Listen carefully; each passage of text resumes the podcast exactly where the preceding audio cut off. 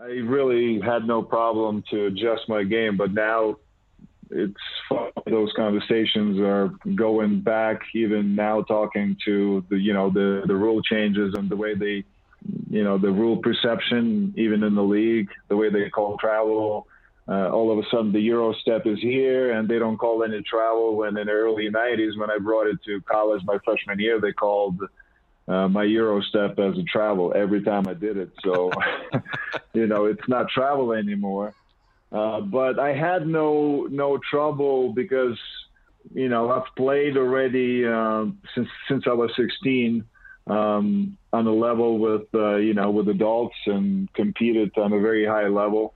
You know my concern was when I came to uh, came to the United States, I had to keep myself somehow in shape for one year before I went to to Seton Hall. So I I participated in some regional leagues uh, two, three leagues at a time just to, you know, training outside on outside courts.